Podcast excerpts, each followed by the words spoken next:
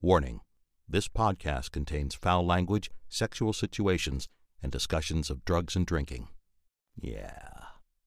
Welcome to Fuck Shakespeare a podcast for the Shakespeareanly challenged. and anyone who really enjoys some saucy dick jokes. Teachers, we might insult you a little bit, sorry. Okay, everybody, enjoy!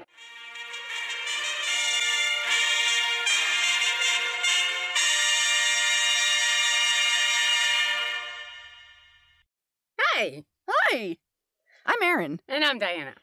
And this is Fuck Shakespeare. But Yes. this is Hamlet. Dun, dun, dun, dun, dun, dun, dun. Oh no! Omelette the Danish. Omelette the Danish. yeah, that was from an awesome play. Complete works of Shakespeare. Oh, that's Abridged? right. That so fun. Anyway, Jesus Christ, what to say about this play? Because like everybody and their mother has said things about this play, right? It is the most written about play in the entire universe. and and we in our culture think we know stuff about it. But the way that it's presented to those of us who don't know it, don't get information from those presentations. In other words, it, it isn't Yes, it's a tragedy. Yes, everyone's dead at the end. Well, not everybody, but almost everybody is dead at the end, as is Shakespeare's wont. But for instance, we talked about at the end of Romeo and Juliet, we talked a little bit about to be or not to be and what that means. And I asked you guys to think about that question. and does anybody have an answer to that? No, No. no. No. It's a pretty deep play. So let's talk a little bit about the environment in which this play takes place. Okay, let me just say, as we've said before, that you can set it anywhere. You you can make it modern, you can make it ancient, you can ma- you know you can do any of that stuff. But the fact remains that when Shakespeare was writing this play, there were certain parameters that he was living within. Yeah. And, you know, and he was, and, well, this is the only play he sets in Denmark, which is interesting. Like, what the fuck does he know about Denmark? But it turns out that Elsinore, the royal seat of the Danish kings, uh, they invited players there all the time. So, not Shakespeare's company, but some of his friends had Mhm. actually gone there to play. Yeah. So, maybe he heard a little bit about that somehow. That was cool. Um, and in fact, he alludes to it in the player scene where he's like, the most fantastical players in the world, Yeah, right. you know, have Polonius introduce his friends as the greatest people ever. Very But funny. also, you know, that when they finally do get on a boat to England, there's some issues. Right. right. How does that work? we will get there.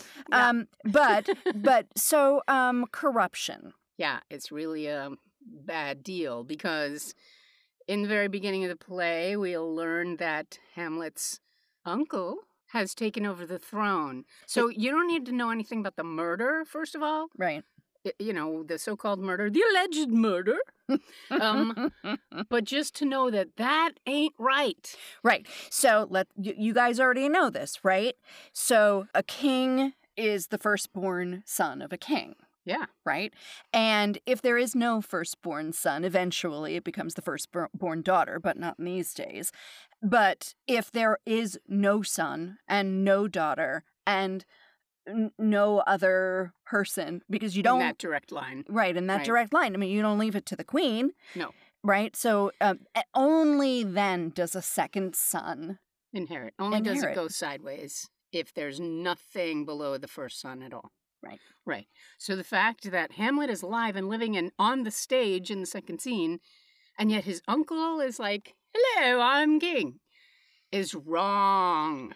And all the Elizabethans would know that. Yeah, would know that. And the people in the environment, many of them had to have been complicit somehow.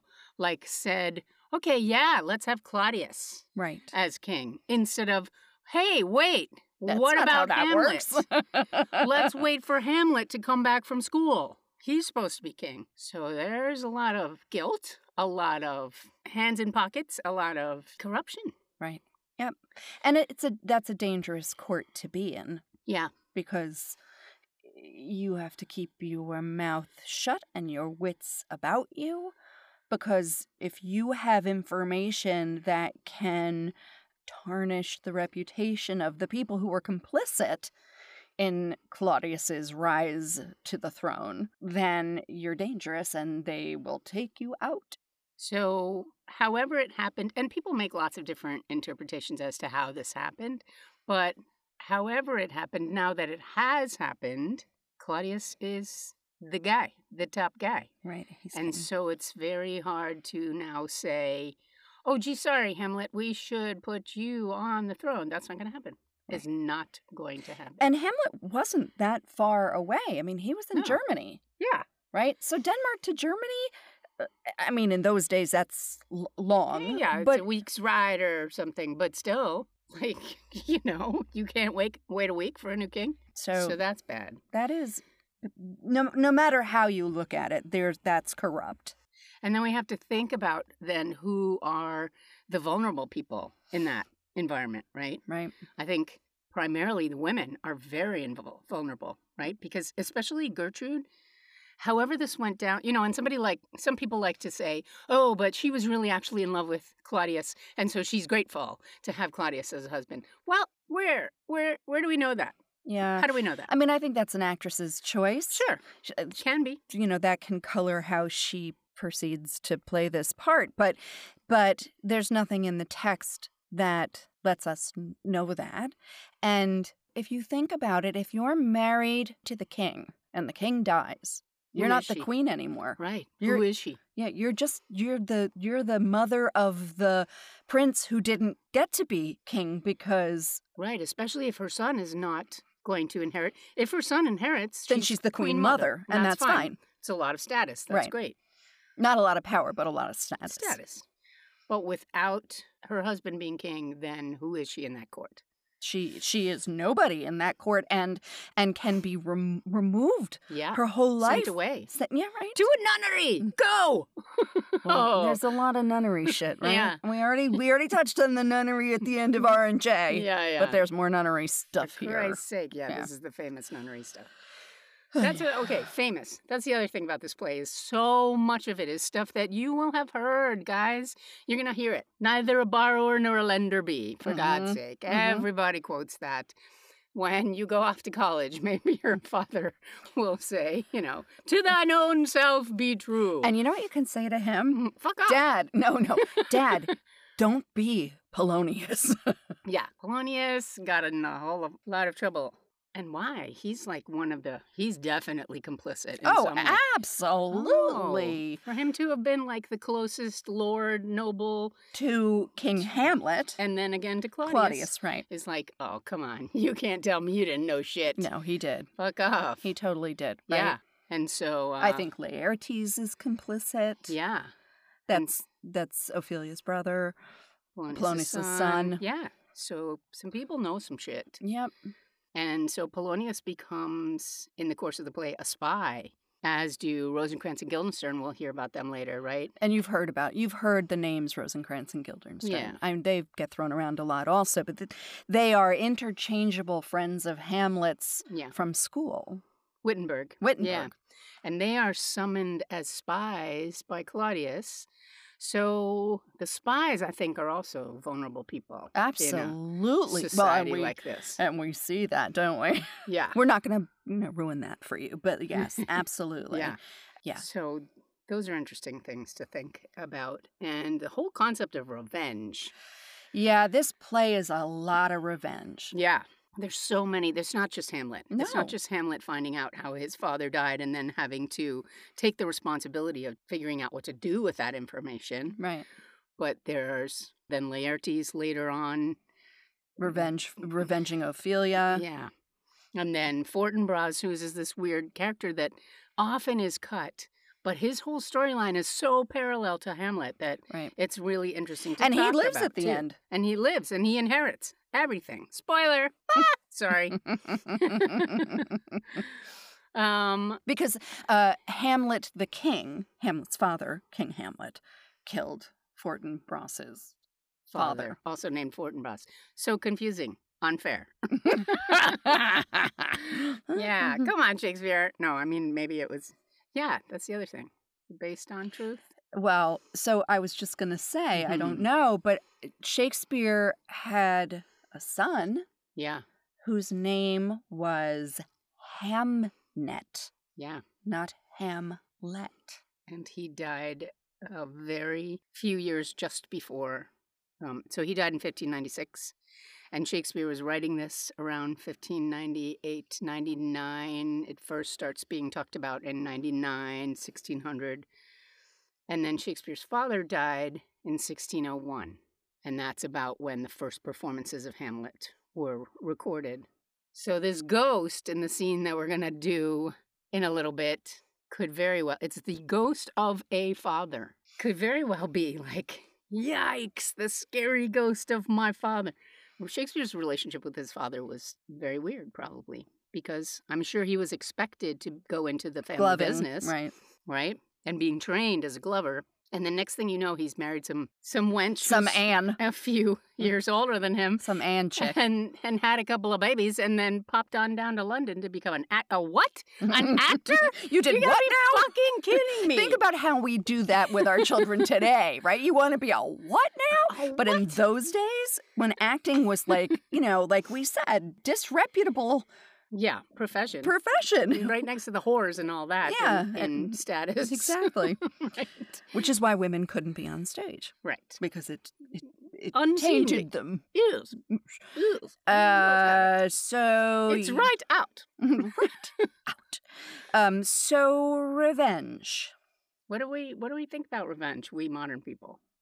What do Is we that a think thing? about it? Of course it is.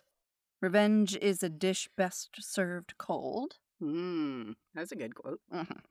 Um, we talk about revenge, and we and we have revenge in a lot of our our movies and television shows as a driving human uh, force, right? force, yeah. yeah, Mhm. condition. Um, I think most often we associate it with like mafia things, right? Like that's an easy identifier, you know. Yep.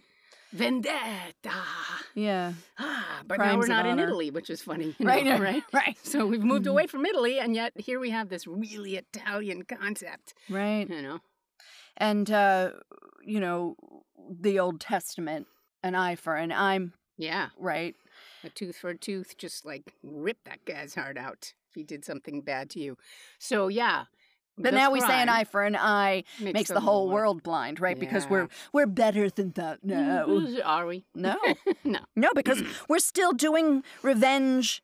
Look at our politics. Yeah. We're still doing It's revenge. very sad. Ugh. okay. Oh, And yes, it is taking the law into your own hands. yeah, revenge, right? Mhm. And if you, especially in 1601, if you killed another person, you were assuming God's work, right? You were putting an end to a life, which should only be God's work. Right. And that's a sin. And that's a huge sin. So the revenger never found pardon, no matter what, Can apparently. we, I, I just, okay, uh, just a little, s- I wanted to make this a short episode. It's not going to be short. um, I, just a little side note. You know me, I have politics and I voice my views on I you. have politics. I have politics, and I apologize for that. But let, so let's just think about that from a, a Christian or Judeo Christian, not so much Judeo, I'm going to take that out, but from a Christian perspective, right? The taking of a life is a sin because it's taking God's job in your own hands. Yeah. So why is the death penalty okay? It's not. I I, I Right. don't think it is, but like No. how do How do they excuse that? how do they excuse that because it is it is uh, i mean do they assume that god is working through them yeah, that's a lot of like ego. Jesus. i would say Yeah. that that's hubris that god in if you did not believe intend. i am not No. a believer as you know but like if i believe that god controls all and then then these puny little humans have the audacity to say oh well god's working through me God told me to kill this person. i would mean, smite them if i were god yes, smite smite smite smite, smite, Old Testament shit, right there, Right smite, there. smite. Yeah. Okay, sorry. Off my soapbox. That's okay. Yeah, so Hmm. Hamlet, so so if he kills Claudius, he has sinned in an irreparable way and he's doomed to and hell. so he struggles with that the whole play. Mhm. So this play has a lot of religious undertones, guys. Uh, so, so, so much. Well, I know this is getting about as far from dick jokes as we could possibly But, get. but but can I say there are dick oh, jokes plenty. and there are pussy jokes Oh, in yes. this play? So many. It'll be fun. Yeah. But I know this first part we're getting so serious. Serious. All right, so w- w- we're gonna we're gonna wrap up this part, and we're gonna tell you that what's coming next is an interview with our friend Nina. Uh, Nina was in Children's Shakespeare uh, with Diana for For many eight Ten years. 10 yeah. years yeah did many many roles both with uh, the younger company the teenage company and then the adult company Yeah.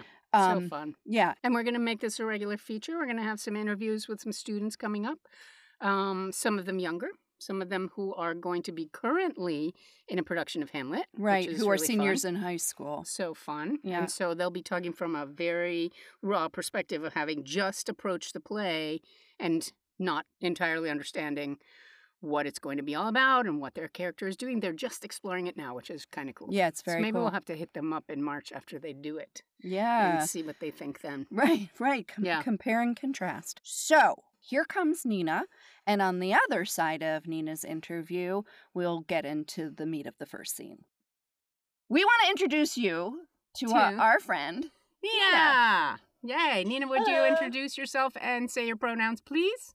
Sure. Hello, I'm Nina Carbone. My pronouns are they, them.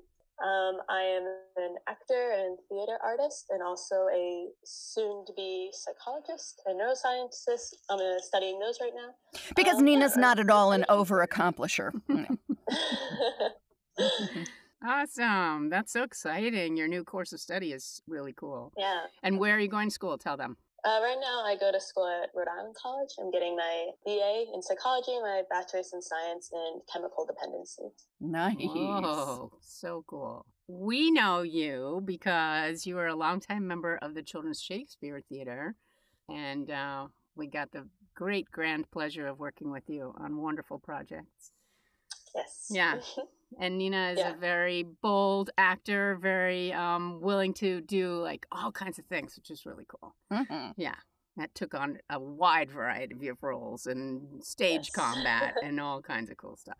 Yeah. yes. But there was a time when you didn't know anything about Shakespeare, right? Can you Uh, yes. remember that? Yeah, um, you know, my first experiences with Shakespeare were with the Children's Shakespeare Theater. Before I joined as a student, I uh, came to see the plays, which were so magical, and I wanted to be up on that stage, you know, for myself. But yeah, there was a time I didn't know Shakespeare. I mean, I grew up in an artistic home, but uh, plays and Shakespeare were never really a part of it. So it is a little intimidating at first, but once you can get into it, especially if you're on the stage yourself, it can be this life changing experience. Yeah. For Yeah. sure. So when you first heard about Shakespeare, how old were you? probably like seven or eight. And and do you, can you remember back to what kind of thoughts hearing that name generated for you at 7 or 8? Yeah, I mean, I didn't know much. I knew something to do with theater, and he was like this dead old English guy, and people really looked up to him. But besides that, I didn't know much. Besides that, like it's kind of this big name. There was weight to the name. Yeah, lots of weight. Okay. And seemed like Can be something intimidating. important and scary. Yeah, Yeah. super Why, important. why Yeah, do you very think scary. why do you think that we all have that reaction?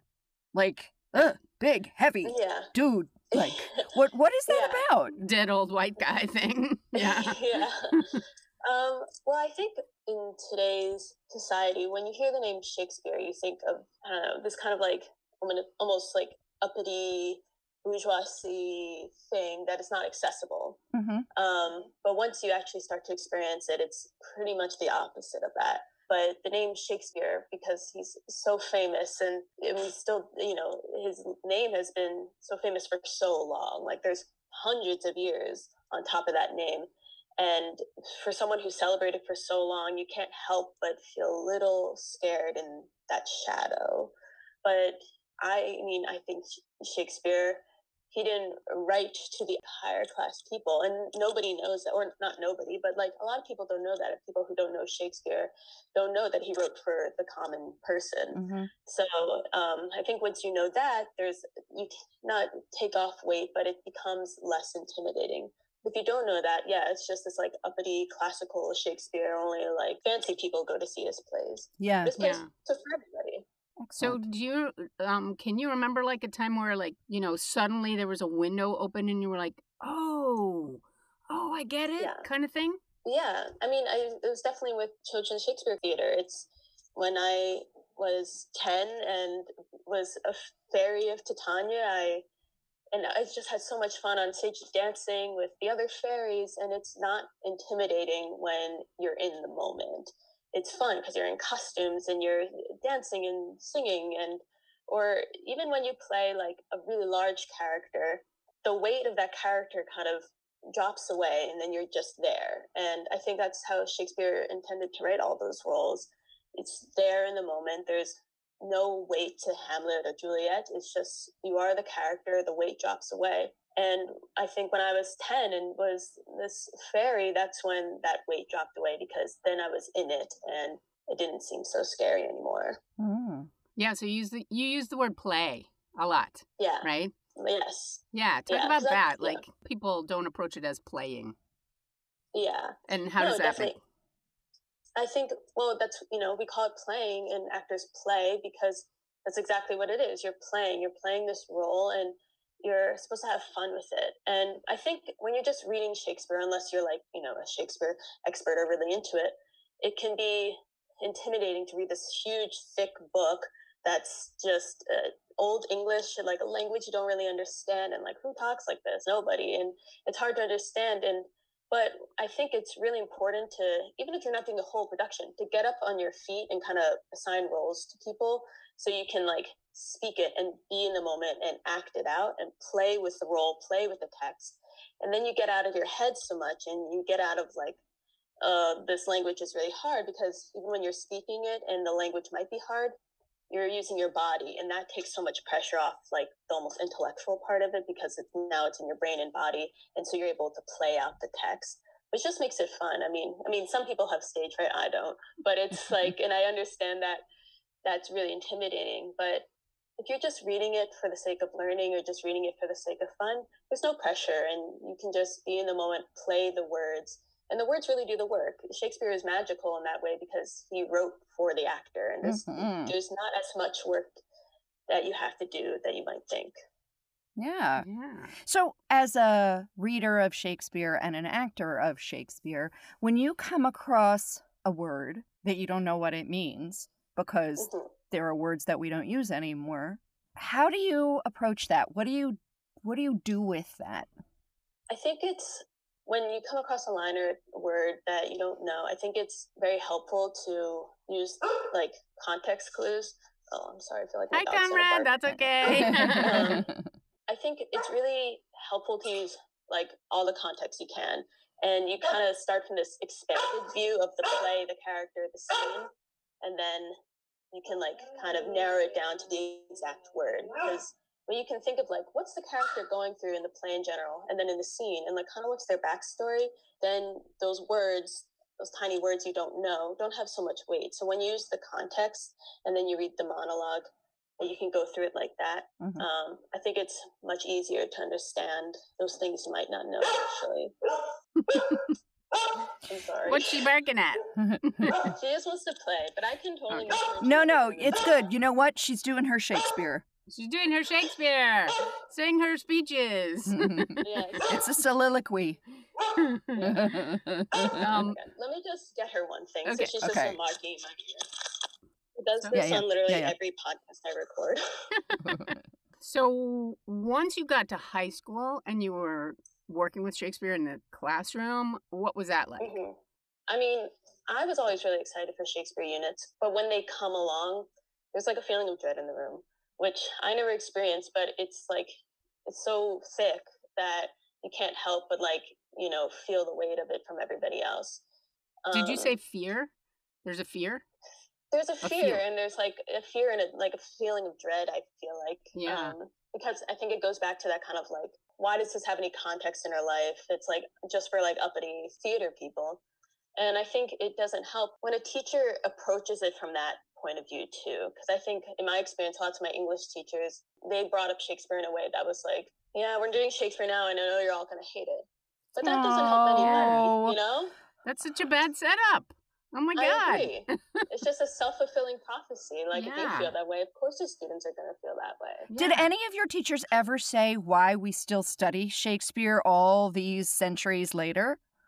I can't remember like any teacher doing that. If they did, it was more just like this is a classic piece of work and it's part of the curriculum kind of thing, you know. But they didn't go into like the why it's still. part Oh, of the that's curriculum. awful because it's like, oh, we Yeah. have to. We have to do Yeah. it. We have to. Oh, it's a burden that we're all going to bear. Bleh. Yeah. Yeah. Yeah. Do you Not think fun. Nina, do you think that your teachers on the whole understood A, why they were teaching it and B, what they were teaching? Like, did they understand the plays and how accessible they are? I mean, I mean, maybe in some schools, I really never got that feeling. At least in my public high school experience, yeah. I think it just I, f- I just feel like some of the teachers and the students who weren't into Shakespeare had that same feeling of dread. Like I think it's like the teachers they probably know why it's on there, but it's like they don't really feel the reason it's on there, and it's like they are expecting the students to hate it, so then they dread teaching it, Yeah. and Ugh. so it's just an overall bad vibe. Oh, so sad. It is sad. So, um, did you feel a responsibility in the classroom to try to help kids love it, or like, yeah, yeah, definitely. Because I mean, they all knew I was part of like Shakespeare theater, and so they were like, they all knew I was going to be like the one to nerd out and like like read all the parts. And yeah, I mean, I even had some teachers be like, Nina, can you explain this? And excellent? like, I was kind of did their job, which I didn't mind because, of course, I love to talk about Shakespeare. But it's like, I think sometimes if you have that one student who's really into it, the teachers kind of like want to put it on you, Um, and they don't want to like, do their part of it. yeah, but in a way, that's brave of them to allow a power shift there for a second. You know, to Yeah. to let the student have that power. Yeah. Why not? Right? No, yeah, that's that it's good, but but it doesn't help your classmates. Then they're like, okay, we have to do this thing that we're dreading, and Nina's the only one who understands it. And Nina, I'm Yeah. gonna cheat off your paper. You know, which Yeah. is it's not so it's not engendering Uh-huh. a love of of it in your fellow students unless your enthusiasm Is infectious. is Yeah, infectious, yeah. which is hard to overcome dread, right? Yeah. I mean, Yeah. I was always enthusiastic, and I hope that kind of, you know, uh, that made other students enthusiastic, but there's only so much you can do if the teachers doesn't have your back either, you know? Right. Right. I know there were Yeah. some who came to see you, you know, who were like, yeah. yeah, Nina talks about this, and so I'm going to try it. So you won over a Yeah. couple, you know? I did win over a couple, and they would come to see me, and I think they enjoyed it. I always think Shakespeare is a little more enjoyable for kind of like newbies if they see it on stage. Yeah. Or If they Yes. see it in like a, a film or something, it's because it then it puts the words into actions. Because I mean, if if you haven't performed Shakespeare for a long time, Old English can be really hard. But if you have like the body movement to go along with the text, then it makes it easier to understand. Yeah, for sure. And I think peop- schools should bring students to like plays part of the curriculum. 'cause I think that helps people Yes. get into the text a lot more. yeah. So you're going to teach it, right? You're going to use it as part of your teaching or your Yeah. therapy and stuff. So how Uh, yeah. how you know are there are there ways that you imagine that you're going to do some things differently? Uh, yeah, I mean, I've come back to CST to teach, and that's always been a really wonderful experience for me. But um, now that I'm going to this more kind of science STEM uh, work, I don't think that means you have to take theater out of that because I, I'm s- I'm going to psychology, and I just wrote this huge paper on the interconnection between theater and psychology because I really think they are, you know, you can't have one without the other. Because especially with Shakespeare, I mean, I believe Shakespeare really writes about the human condition like Mhm. Yeah. no other playwright does. And the reason that we continue to perform his work hundreds of years later is because people can still connect to what he's saying Mhm. and he and he's he's able to reach so deep inside the soul and the heart that I just don't feel we'll ever stop ever stop performing him. And I, I mean, in my STEM work, I've I think I've quoted Shakespeare in every scientific paper I've Mm-hmm. written because his work is just it's so valuable, and you can't. I mean, for someone who's done Shakespeare for over a decade now, you can't escape it. And I think I think it's really applicable to every field. I mean, definitely in psychology and neuroscience, but I think you can find ways to use it in so many different fields. And so, yes, I will continue to use Shakespeare and his work and his philosophies throughout my entire career, I think. Neat. Yeah. I mean, that whole applicable everywhere thing. Like yesterday, I was watching an episode of RuPaul's Drag Race, Mhm. and there was a whole, you know, Shakespeare component to he had the Yeah. competition be the Shakespeare um, plays. And he said Oh, Shakespeare uh, invented the word drag dressed Oh, yeah. as a girl, right? wow. And I was like, Yeah. wow, I didn't realize that. That didn't, that's so funny. I love it. I love that. That- RuPaul and Uh, awesome. Shakespeare. Excellent. Um, so we're gonna do some just some fun things for the last bit. sure. Um, uh, just off totally off the top of your head. Okay. So, if you were to cast Hamlet in a modern Mm. production, and you can use anybody, cartoon characters, other Shakespearean characters, whatever, it doesn't matter. If you were to cast the role of Hamlet in a modern production, who would you choose and why? I mean, uh, could it be an actor too? It Yeah. could be anyone. Um, I mean, someone who I think is very talented and uh, powerful right now is um, Adam Driver. I think he's very Oh. uh, he's very uh, much a chameleon. Mm. But I think I mean I really think with Hamlet um, and just any large role, it's that weight comes back because Hamlet is such a huge name. But I think it's it comes it does come down to skill of course but i think it also comes down to the personality of the person because if you get cast as like a huge role like hamlet but you're not able to be humble about it that kind of ego will take over your role hmm and i think Mm. you have to be humble in your skill set and in your personality in order to play big roles like that because i think if you let your ego get in the way of true connection with the character and letting the character speak to you there's no way it's going to be a good performance hmm I think uh, I mean there's so many good actors right now, and but I think Adam Driver is a humble. He seems like a humble man, and I think uh, he would be able to perform him well. I Nice. love that casting. He comes off as so brooding. I think it's really Yeah. Yeah. nice. True, Y- right? He's He- very brooding too. He's very brooding, right? He's Fun. Yeah. and and also you could play with things like height differentials. Yeah. Right, he's which so would giant. be so interesting, right? Like Yeah. if you Yeah. made Claudius really small. really small, Yeah. how interesting would that be? So fun. Yeah. that would be so fun. Love yeah. it. Love it. And then Hamlet's ghost, of course, would have to be tall. Super tall. Yeah, super Yeah. tall. Yeah. need him there. To Yeah. Intimidate Hamlet. Yeah. Oh, I love it. Yeah. I love it. What's your favorite character in any of the Shakespeare plays? I mean, I always go to the fool in King Lear. He's been my one of Mm. my favorite roles for so long. But I, I do tend to be more drawn to those kind of supporting characters like Horatio, Mercutio, Tybalt, Puck, Ariel, the fool, because and the nurse, because I think those characters really drive the play, and they are there to kind of like fuel the main lead characters. Yeah. Um, and when you play a supporting character like that, I think you have a much more room to kind of play with it. So yes, I always I the fool is has always been one of my favorites. Mm, yeah, I maybe love with the those fool. supporting characters, you don't feel that like you've been talking about that weight, right? Because Yeah, you know the play isn't called um, Gertrude, right? So you Yeah. could, you, Yeah. instead of Hamlet, right? You could you could have a Yeah. little more. Wouldn't that be nice if whoever's playing Gertrude has a little fun? Yeah, A well, little that's the other thing quirky about treat. Hamlet. I feel like, Yeah. you know, nobody has fun with Hamlet except maybe the gravediggers, D- Oh, for sure. right? Oh, But even then, even then, And- depending on the director, And Polonius, hopefully. Uh, I've seen so many Onerous Uh. really Poloniuses. onerous Poloniuses, Ugh. and he's so fucking funny. yeah, But like we we miss the humor in that play so much. Yeah, yeah, yeah, and you can't Yeah. you can't sit there for hours and not have humor. You have to have it. of course. you have Hamlet has have to it, be and I- funny and light. Of course, yes. I was just thinking, like, uh, with these, like, the brooding characters, like Hamlet, it, that doesn't mean Hamlet, there isn't any comedy or humor in his lines. Like, Hamlet can, is kind of like a doofus sometimes. Mm-hmm. And Mhm. I think if you just play him as brooding and depressed the whole time, it's boring. You It's- want to have yeah. that diversity. It's very one note. Right. Very- He's a roller coaster. Yeah. Oh, Hamlet is. And Oh, he's a total roller coaster. right? Yeah. Hawk from a handsaw, and I mean, he, What the fuck are you he's talking right, about? he- that's a really, I mean, I think that's fucking hilarious. And Yeah. also when he asks Ophelia, "Do you mean co- country matters. Country and- matters. Country matters. Yeah. You know, he's he's. mm.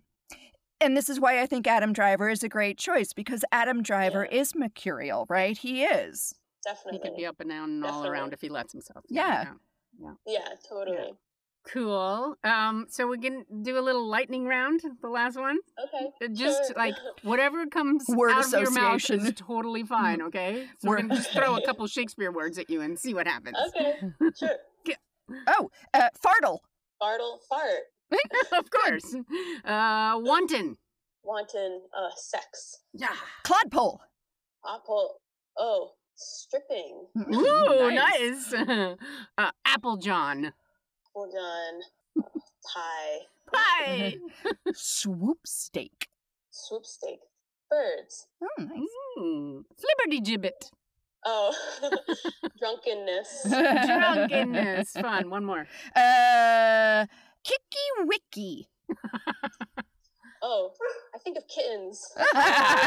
Kittens. Meow. so cute. And Comrade heard you Yeah. say kittens. It's like, wait a minute. Yes. No kittens. Come here. No kittens allowed. All right, my Aw, sweet. So fun. All oh, right, this Nina. was so fun. Thank you for Yay. having me. Thank you for coming on. Definitely. And we're so I hope I excited. didn't ramble too much. I could talk about Shakespeare all day. You and Excellent. you and us both. Yeah, yeah. Mm-hmm. Totally fine. We'll say, should we say goodbye? No, we, we'll do that. Well, on but the yeah, thing. but yeah. mm, uh, So we're just gonna but say, we'll say goodbye to Nina. yeah, thank you, Okay. Nina. Thank you. Thank you. And You when guys this- are wonderful. When this whole panini is over, we'll see you in person. Panini. It's definitely, panini. definitely. Bye. well, bye.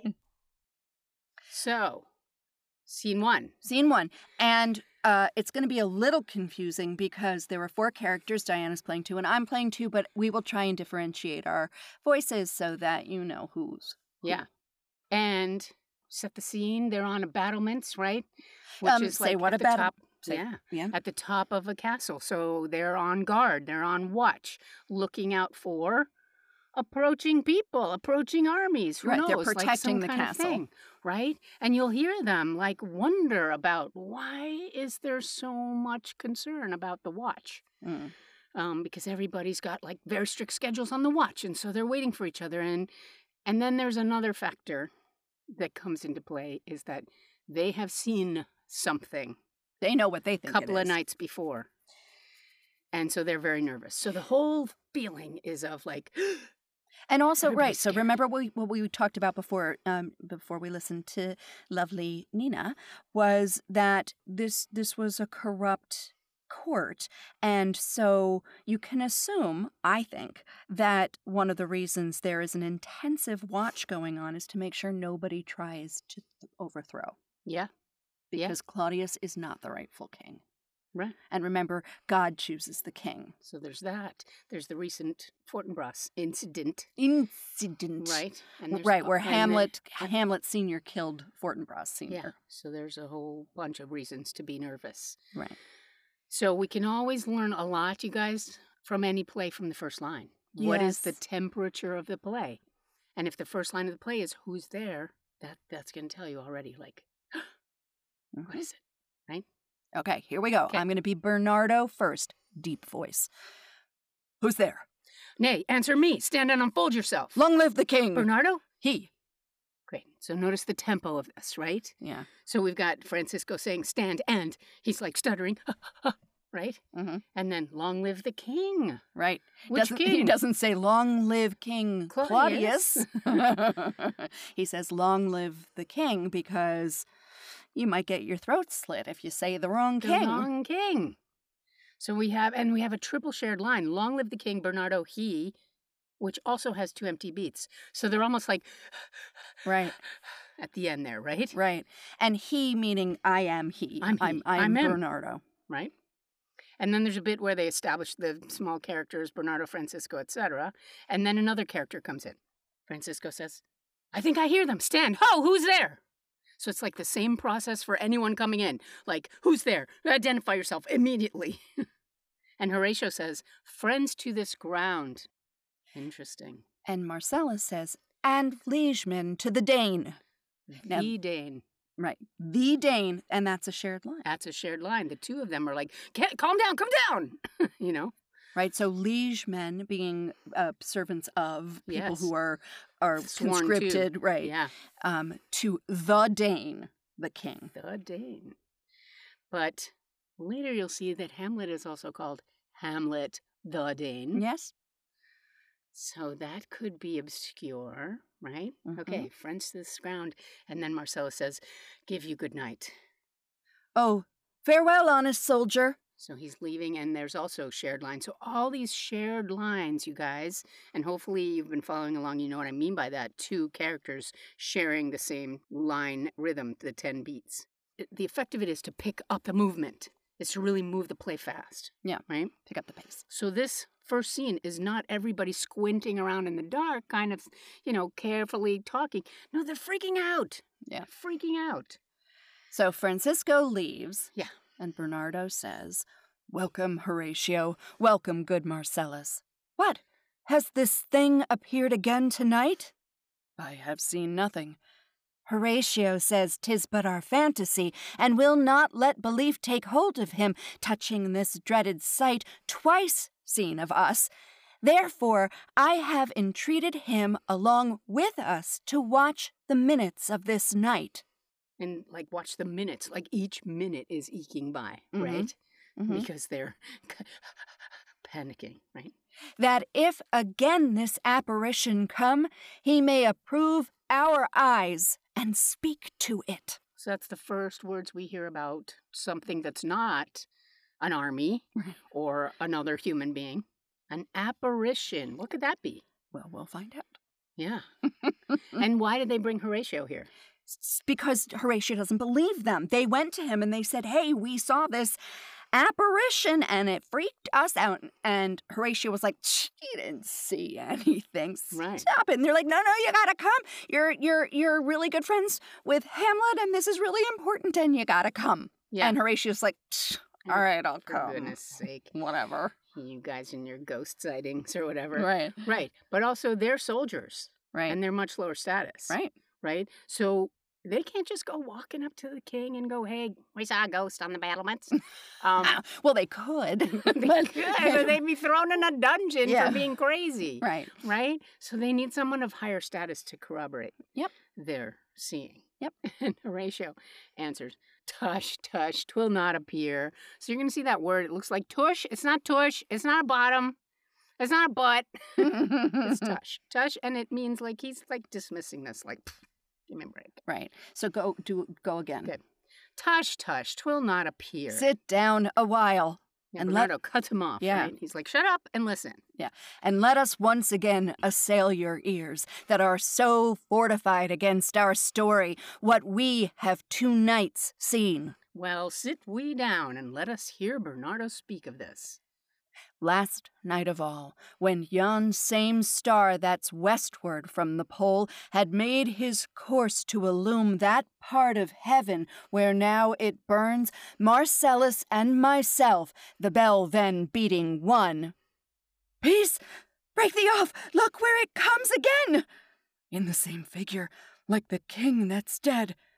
Thou art a scholar, speak to it, Horatio.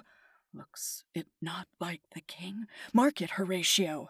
Good. So we're starting to get some extra beats, right? Mhm. With the name Horatio, which is really interesting. So his l- his name adds an extra beat. So they're a little nervous, and there's a little bit more going on there, right? Yeah.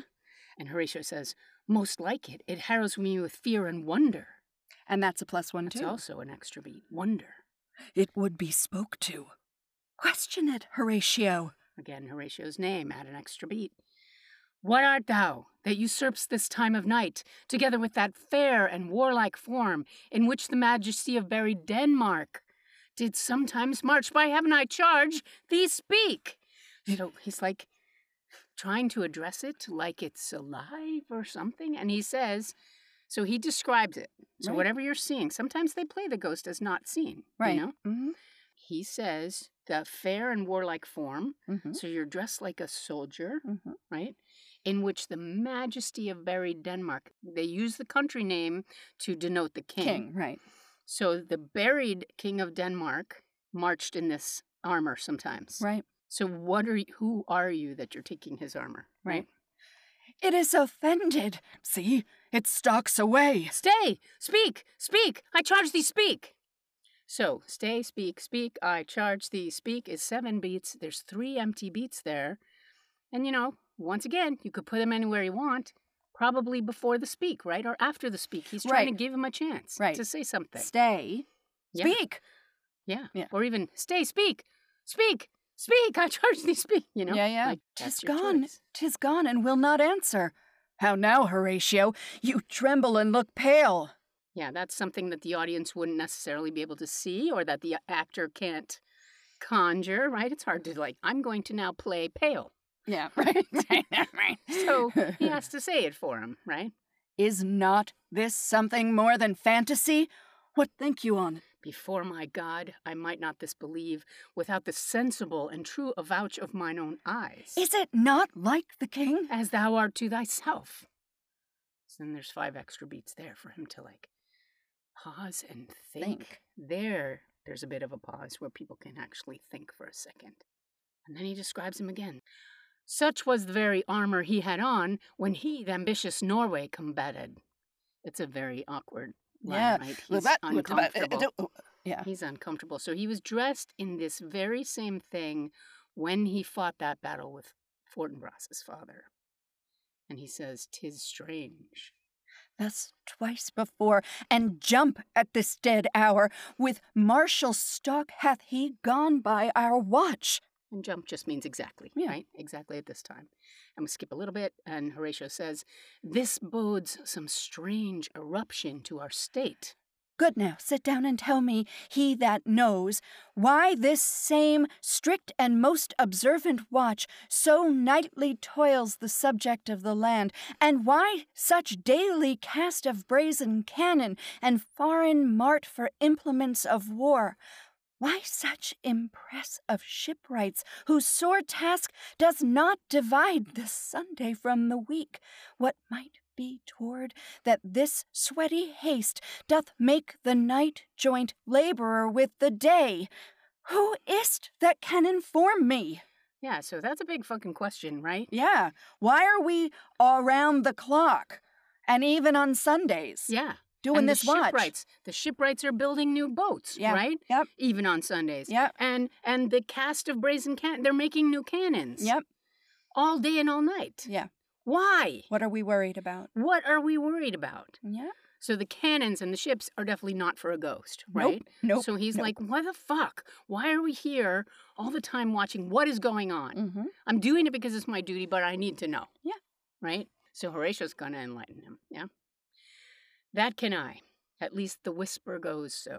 So whispering is Mm, like gossip, rumors, yeah. right? Gossip. That's another symptom of corruption, of a corrupt state, right? Talking behind people's talking backs. behind people's backs and, and surmising and not really knowing. mm-hmm. And that's an uncomfortable place, right? Yeah.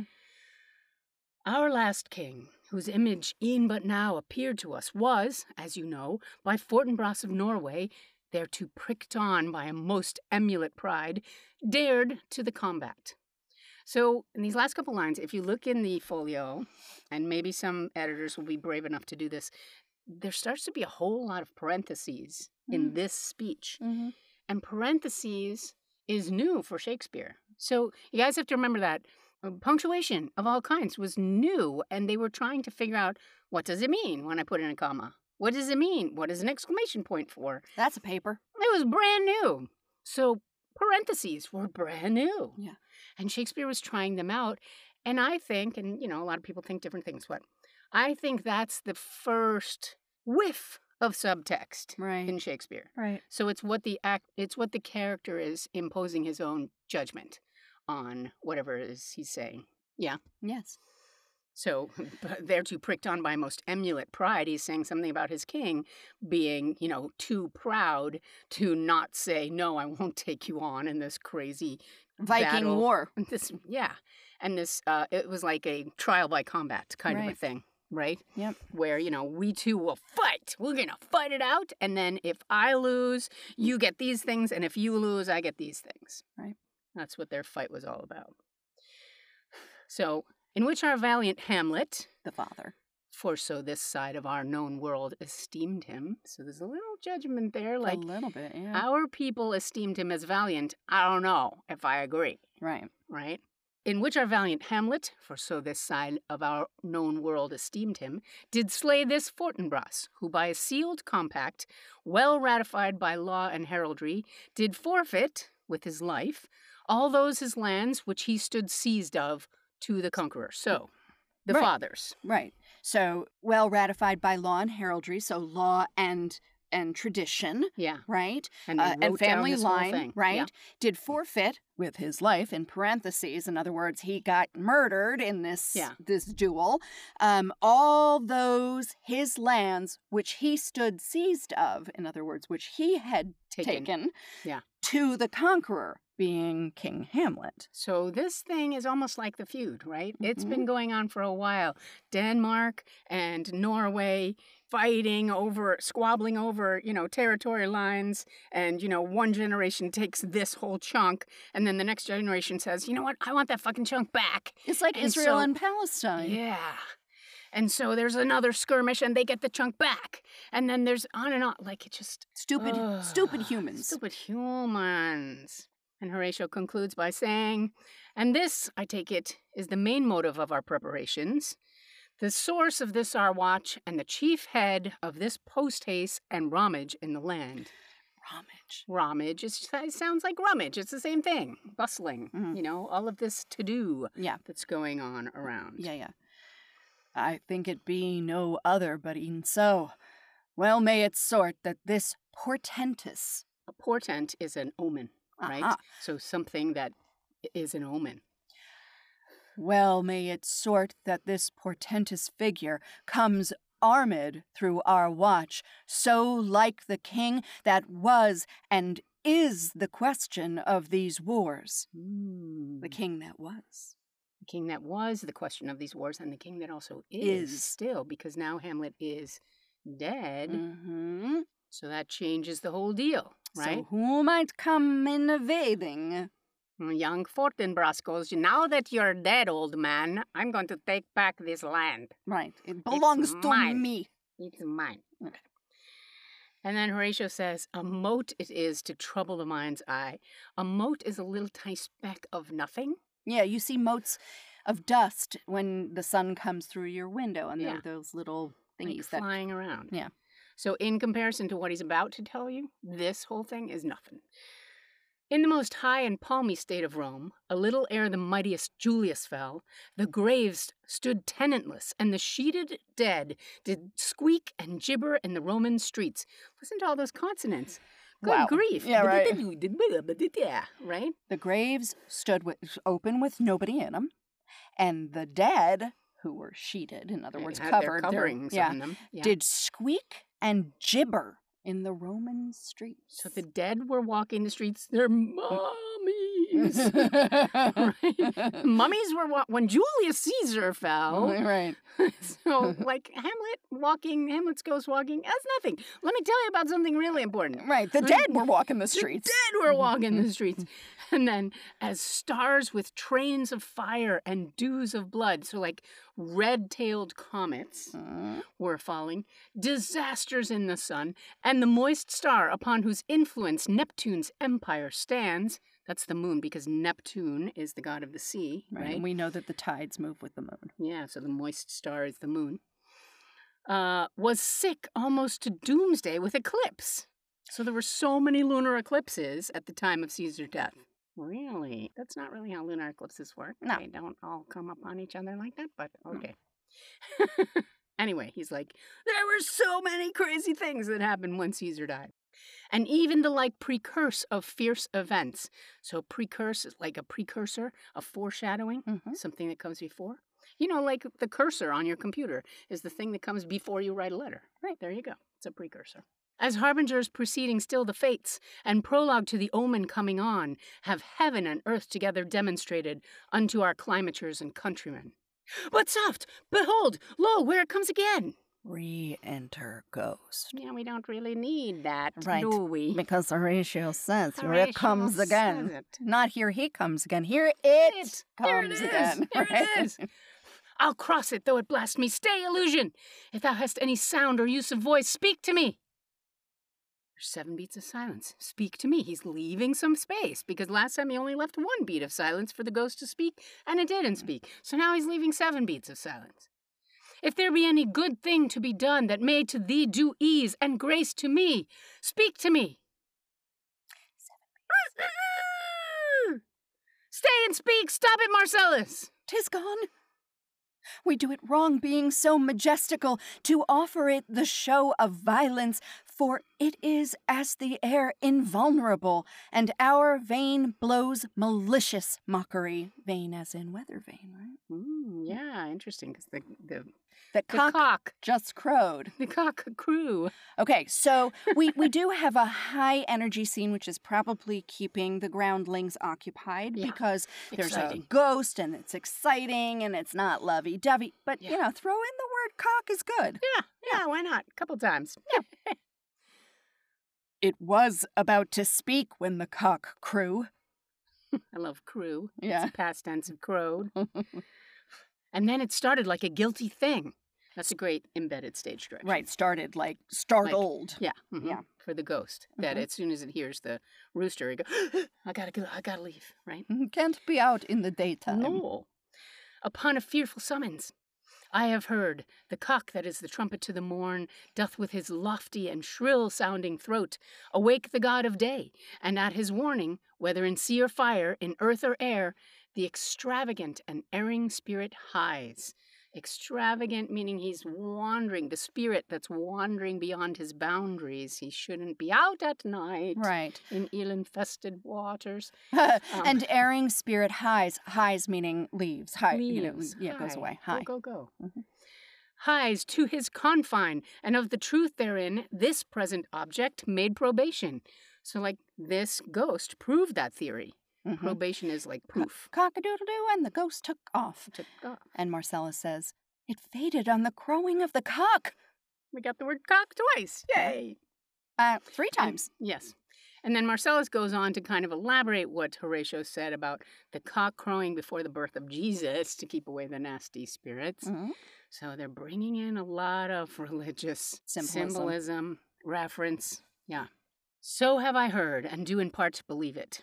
But look, the morn, in russet mantle clad, walks o'er the dew of yon high eastward hill. Ah, such a beautiful description of dawn breaking, right? The Mhm. morning breaking over the hill.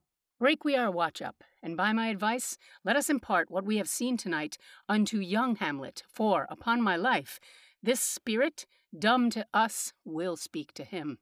Do you consent we shall acquaint him with it, as needful in our loves, fitting our duty? Let's do, I pray, and I this morning know where we shall find him most conveniently. Is that a rhyming couplet? No. But that's the end of the scene. Well, what happened? Well, Shakespeare's starting to play with some stuff. He's starting to play with rhythm and punctuation and sounds in a way that he hasn't been playing with before. And um, I feel like because it cuts off where you don't expect it to, It adds to that, it yes, it causes more. right? Yeah. What do you mean you're leaving the stage? That's What- what- not time. That's not how it goes. right. right? right. So interesting, right? So Shakespeare is a very, as opposed to Romeo and Juliet, he was a young playwright. He's a good seasoned playwright now. Mhm. And this is one, you know, some people would argue his magnum opus, his, you know, Mm. greatest work. But it was written in a time when he was writing some of his greatest things Mhm. Othello, Mac, right? Mhm. Beautiful, beautiful words. Lear came after. Lear came right eh, Lear, Mac, Othello in the same time. Right. And and and Antony and Cleopatra. yeah. Yeah. Yeah. Which gets short Huge, shrift. Huge. Yeah, it does. Yeah. Huge ideas, huge stories. Yeah. But it's also interesting, he was also playing to the crowd because this was a popular thing that was very popular with Elizabethans in this time, which is revenge tragedies. Mhm. Mm-hmm. They loved them. They couldn't get enough. It was like fucking Die Hard 10. you know? right. Mm. Summer blockbuster. Right. Let's have more. Yeah. Kill a bunch of people. Yeah. Stab them on Mm. stage. Yeah. Stabby, stabby, stabby. So Yeah. exciting. Um, Right? yeah. And, and it had a particular form. So we just actually saw the beginning of that form, which is the exposition and some kind of supernatural creature that sets the stage for why there should be motive to have revenge. Interesting. We did talk about John Shakespeare and his ghost. Shakespeare. Yeah, and there were a lot of revenge tragedies with fathers in them, like this ghost. Like Don Giovanni is an opera that has that same kind of thing in it. Groovy. So next up, we will have some uh, the planning stage of the revenge tragedy, which Hamlet is going to wallow in for a good three hours or so. Right, but can I just say something? I like Nina said, and I agree with them that if you play, and I know you agree too, that if you play Hamlet as always being doer and uh, what's the word I want? Um, Heavy. heavy Mm. and brooding, and like it, it gets dull really fast. Yeah, you cannot have. First of all, you're not going to have four hours of it. Please, oh please, never ever play the whole play. Please don't do it. You Please can don't do you it. can make very nice cuts that don't ruin the play. I'm looking at you, Kenneth Branagh. Holy fuck. If your teachers go, go home and watch the Kenneth Branagh no, Hamlet, no, no, don't. tell them to fuck right off. Go watch the David Tennant Hamlet. Uh, Yeah, yeah. Go that watch one is Slings lovely. and Arrows. Very Oh, fun. go watch Slings and Arrows, even better, because that's So funny. Fun. Yeah. Uh, it's like I often tell my actors when they're approaching a very giant speech. There's this thing that they get called long speechitis, right? Where they hit the first line with the whole dread of having to do the whole thing. So don't hit the first scene of Hamlet with the dread of having to read 26,000 lines or whatever the fuck it is. It just uh, take it as it comes and Yeah. enjoy each piece. There's cocks in there. Yeah. Yeah. All right. Well, I'm Erin, And I'm Diana. and this is Fuck Shakespeare.